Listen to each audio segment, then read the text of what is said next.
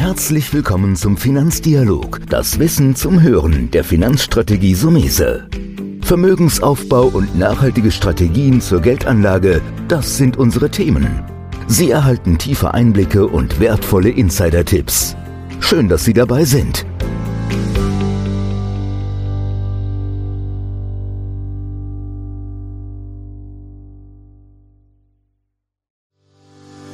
Herzlich willkommen zu einer neuen Folge von dem Podcast Deine Finanzrevolution von Antonio Somese, einem der führenden Experten und Autoren für Finanzen und Geldanlage in Deutschland. Erfahre echte Erfolgsanleitungen für mehr Rendite und Sicherheit mit deiner Geldanlage. Live aus der Praxis. Viel Freude beim Zuhören, Lernen und Umsetzen. Denn jetzt ist die Zeit gekommen für deine Finanzrevolution. Heute bin ich in Kronberg bei Fidelity. Und wir haben ein ganz besonderes Thema und einen ganz besonderen Experten bei mir. Heute geht es um das Thema Rente. Man könnte darüber schreiben, kommt die Altersarmut. Bei mir ist Christoph Quiring. Herr Quiring, herzlichen Dank, dass wir uns das mal treffen können. Und Sie haben schon einiges publiziert auch über das Thema. Da habe ich ein paar, denke ich, interessante Fragen. Bevor wir richtig loslegen, vielleicht ein bisschen, wie sind Sie denn in die Finanzwelt geraten und zum Experten geworden? Ja, mein Name ist Christoph Quiring. Ich bin seit 13 Jahren bei Fidelity. Ähm, all diese 13 Jahre im Bereich Workplace Investing, das hört sich vielleicht etwas äh, fremd an. Wir meinen damit alle Vermögensbildungsprogramme, die ein Arbeitgeber seinen Mitarbeitern anbietet. Das können Aktiensparprogramme sein, das können vermögenswirksame Leistungen und natürlich klassischerweise die betriebliche Altersvorsorge. Mhm. Da sind wir schon im Thema, betriebliche Altersvorsorge ist nicht. Wie kann ich ohne Geldsorgen in Rente gehen? Haben Sie da einen Plan, eine Richtung? Das ist eigentlich ähm, ganz einfach auf der einen Seite und gar nicht so einfach auf der anderen Seite. Ganz einfach, wenn ich äh, den drei Säulen vertraue, das heißt der gesetzlichen Rente, in der wir ja alle, zumindest alle Beschäftigten sind, dann die betriebliche Altersversorgung als zweite und die private Altersversorgung, das heißt äh, meine Lebensversicherung, mein Vorsparplan, mein Haus ist dann die dritte Säule. Und wenn ich auf alle drei Säulen setze, dann bin ich eigentlich ganz gut aufgestellt. Hm. Bleiben wir bei der, bei der ersten. Ich denke, die Säule, die erstmal alle oder die meisten trifft, die gesetzliche Rente. Ähm, wie kann ich denn beziffern, was, was ich später mal brauchen werde? Ja, das ist äh, eine gute Frage, weil darüber gibt die gesetzliche Rente natürlich äh, keine Auskunft. Das äh, Niveau in Deutschland liegt ungefähr bei 41 Prozent des vorherigen Einkommens. Ähm, und die Frage ist natürlich, die sich jeder stellen muss, wie viel benötige ich äh, im Ruhestand? Und äh, diese Frage hat uns umgetrieben. Deswegen haben wir eine Studie mit der Uni Bochum gemacht, um das herauszufinden. Empirisch, indem wir, beziehungsweise ähm, der Professor mit seinem Team Menschen begleitet hat, von der Arbeitsphase in den Ruhestand und sie befragt hat, äh, wie viel braucht ihr, um das zu tun, was ihr gerne tun möchtet, also welchen Lebensstandard hättet ihr gerne. Und dabei kam heraus ungefähr 80 bis 85 Prozent des vorherigen Nettoeinkommens, also wesentlich mehr, als uns immer suggeriert wird. Äh, der Hintergrund ist relativ einfach. Wir sind gesünder, aktiver als die Generationen vor uns und wollen eben den Ruhestand auch ganz anders angehen, äh, als das äh, unsere Eltern und Großeltern noch getan haben. Mhm. Also ist ja erschreckend. Ich mache jetzt einfach mal ein Beispiel. Wenn ich also jetzt eine Rente von 4000, also umgekehrt, ich habe ein Arbeitseinkommen von 4000 netto, dann ist es statistisch gesehen, dass meine Rente im Durchschnitt 1600 Euro ist und ähm, bräuchte aber mindestens 3.000 bis 3.500, wenn man die Zahlen jetzt nochmal einzeln aufeinander führt. Ähm, das ist erschreckend. Es wird auch immer mehr publiziert zu dem Thema. Jetzt hat man eine gute Basis. Ich meine, das muss jeder unserer Hörer jetzt natürlich sich Gedanken machen, das mal selbst zu fokussieren und auszurechnen. Jetzt haben wir aber diese gigantische Lücke. Welche Möglichkeiten sehen Sie denn, um diese Lücke zu schließen? Ja, Fangen wir mit den Guten an. Ähm, die, die Deutschen sind äh, bekannt äh, im internationalen Maßstab, dass wir sparen. Wir haben eine Sparquote im Durchschnitt von 12 Prozent. Äh, das ist uns vertraut. Die Frage ist nur, wie viel brauche ich denn? Und da haben wir uns bei Fidelity Gedanken gemacht, wie kann man einem Menschen ganz, eine ganz einfache Faustformel an die Hand geben, ähm, ohne dass er jetzt seine ganzen Unterlagen raussuchen muss, äh, das nach äh, oben rechnen. Für unsere Faustformel braucht er nur zwei Faktoren, nämlich sein Lebensalter und sein Jahreseinkommen. Also alles äh, etwas, was jeder von uns im Kopf hat. Mhm. Ähm, und dann sagen wir, mit diesen beiden Faktoren kann man Meilensteine äh, errechnen. Wir sagen, zum 30. Lebensjahr sollte man einmal sein Jahreseinkommen gespart haben. Also wenn ich äh, 40.000 Euro verdiene, äh, dann sollte ich mit 30 äh, auf meinen Sparkonten beziehungsweise vielleicht meiner Lebensversicherung eine Anwartschaft haben von ungefähr 40.000.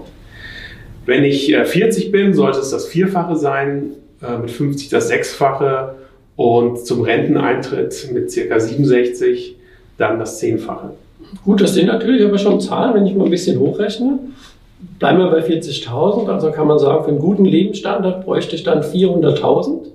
Immer, das spielt natürlich immer eine Rolle, das haben Sie auch schon schön publiziert und das habe ich auch schon äh, nachgelesen bei der Recherche für heute. Hängt natürlich immer noch am individuellen Lebensstandard, aber es ist gut, mal so eine Faustformel zu haben.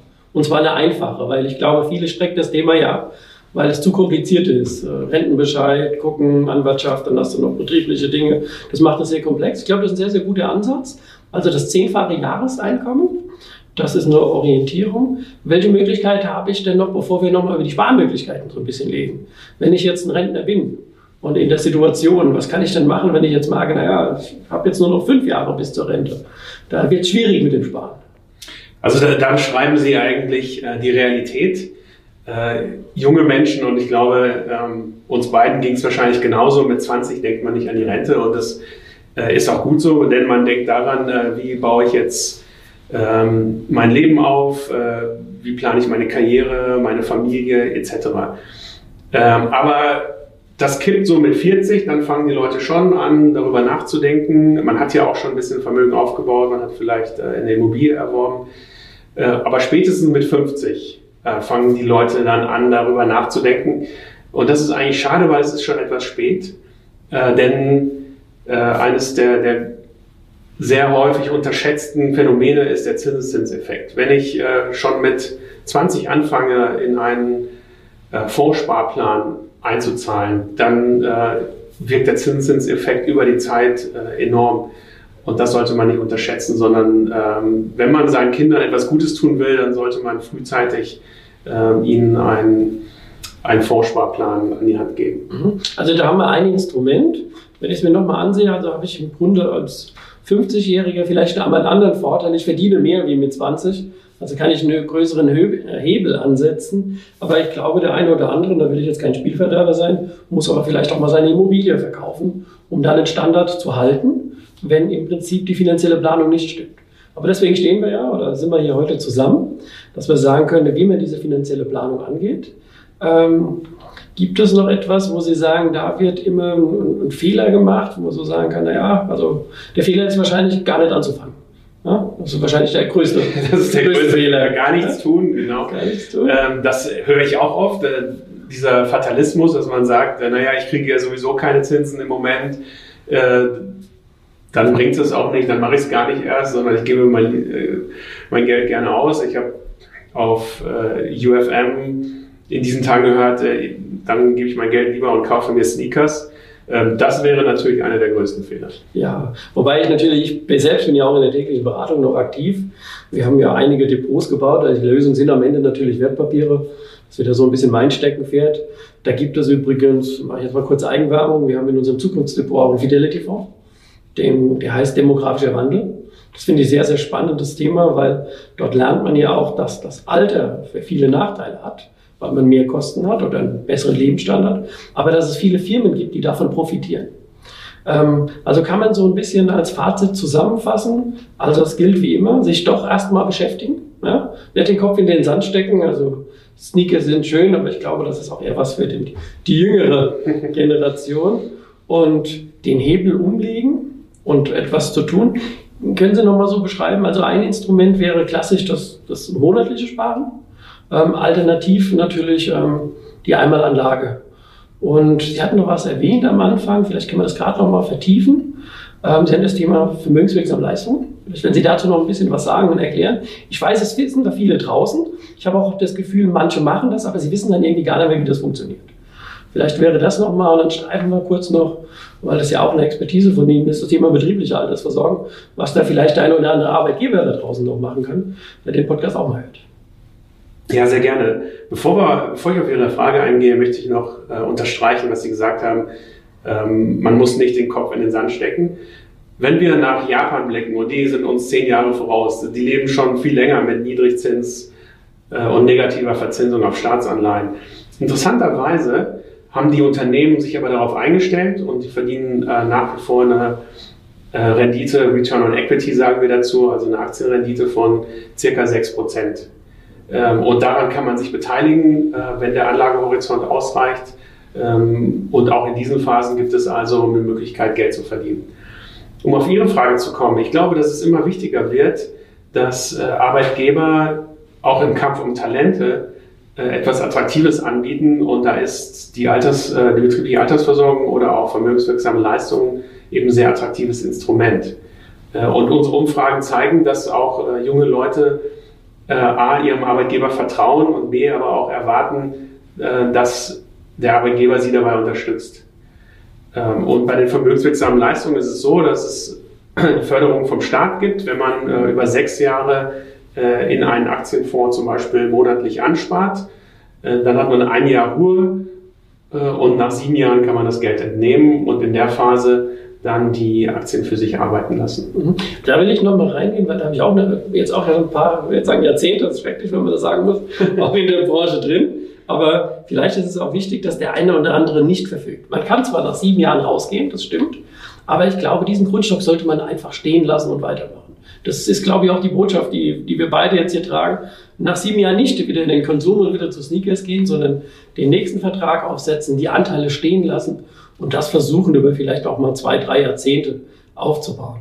Das ist eine Form, die, Sie haben es schon angedeutet, arbeitgebermäßig gefördert werden kann. Ähm, teilweise gibt es auch staatliche Förderungen, aber die sind oft an Einkommensgrenzen. Das Instrument an sich finde ich sehr gut.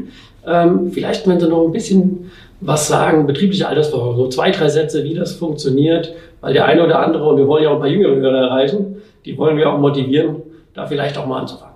Ja, ähm, erstmal ähm, einen sehr guten Kommentar, den Sie gemacht haben. Idealerweise, ich habe ja auf das Geld verzichtet, ähm, wenn ich es nach sieben Jahren stehen lasse und weiter arbeiten lasse, äh, so kann ich auch wirklich äh, Vermögen aufbauen und dann auf die äh, Meilensteine kommen, von denen wir am Anfang gesprochen haben.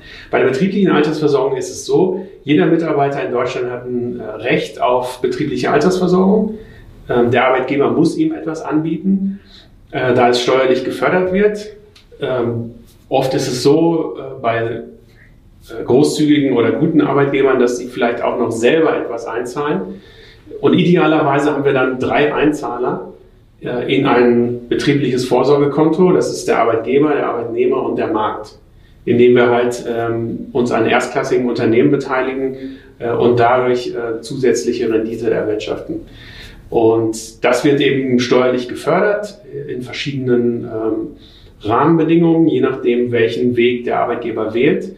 Aber es wird staatlich gefördert äh, und hilft so, den Mitarbeiter äh, Vermögen aufzubauen. Bei der betrieblichen Altersversorgung haben wir noch den Vorteil, ähm, wir haben nicht diese Unterbrechungsmöglichkeit nach sieben Jahren, äh, sondern ich komme in mein Geld tatsächlich erst wenn ich äh, in Rente gehe. Das heißt, wir haben einen sehr langen Anlagehorizont und den sollte man einfach ausnutzen. Also das ist auch meine Erfahrung ein bisschen. Äh, manchmal ist dieses Zwanghafte. Manchmal denke ich, der Erfolg der Lebensversicherung war eigentlich nur, weil die Leute es am Ende durchgehalten haben. Heute ist es ein Instrument, das klassisch nicht mehr funktioniert, weil die meisten alten Policen ja in den Zinsmarkt gehen. Ähm, ich fasse nochmal zusammen. Also ohne Geldsorgen in Rente zu gehen geht, wenn man sich aber heute Gedanken macht. Und das gilt, glaube ich, immer. Äh, die Meilensteinlösung hat mir sehr gut gefallen. Ja, einfach zu sagen, je nach äh, Alter das fünf, zehnfache vielleicht, wenn ich kurz zu einem Rennstart gehe, um sorgenfrei zu sein. Ja, an der Stelle bleibt mir nur erstmal herzlichen Dank zu sagen. Ich denke, wir werden sicherlich mal wieder zusammenkommen, aber es ist ein ganz wichtiges Thema und ich bin froh, dass heute ein ausgewiesener Experte mal bei mir war. Sehr gerne, hat viel Spaß gemacht. Danke. Vielen Dank, dass du heute wieder dabei warst. Wenn dir gefallen hat, was du heute gehört hast, dann war das nur die Kostprobe. wissen willst, wie du dein Geld sicher und rentabel anlegen kannst, dann besuche jetzt www.somese.de-bewerbung und bewirb dich für ein Strategiegespräch. In diesem kostenlosen Erstgespräch wird eine individuelle Strategie für dich erstellt. Du lernst, wie du deine Finanzen endlich richtig ordnest, dein Geld strategisch sinnvoll investierst und finanzielle Sicherheit im Leben aufbaust. Vergiss eine Sache bitte nicht. Dein Vermögen vermehrt sich nicht von alleine. Du brauchst einen erfahrenen Mentor, der dir zeigt, welche Schritte du befolgen sollst und welche besser nicht. Wir haben Menschen in ganz Deutschland dabei geholfen, einen glasklaren Überblick über ihre Finanzen zu erhalten und damit langfristig dreimal mehr Vermögen zu erzielen. Wenn du wissen willst, ob du dafür geeignet bist, dann bewirb dich jetzt unter www.somese.de-bewerbung. Das war der Finanzdialog, das Wissen zum Hören der Finanzstrategie Sumese. Natürlich ist dieser Podcast keine Anlageempfehlung. Denn jede Anlageentscheidung muss individuell getroffen werden. Idealerweise ist sie Teil einer ganzheitlichen Strategie, die exakt zu Ihnen passt. Dazu müssten wir uns persönlich kennenlernen. Besuchen Sie uns auf sumese.de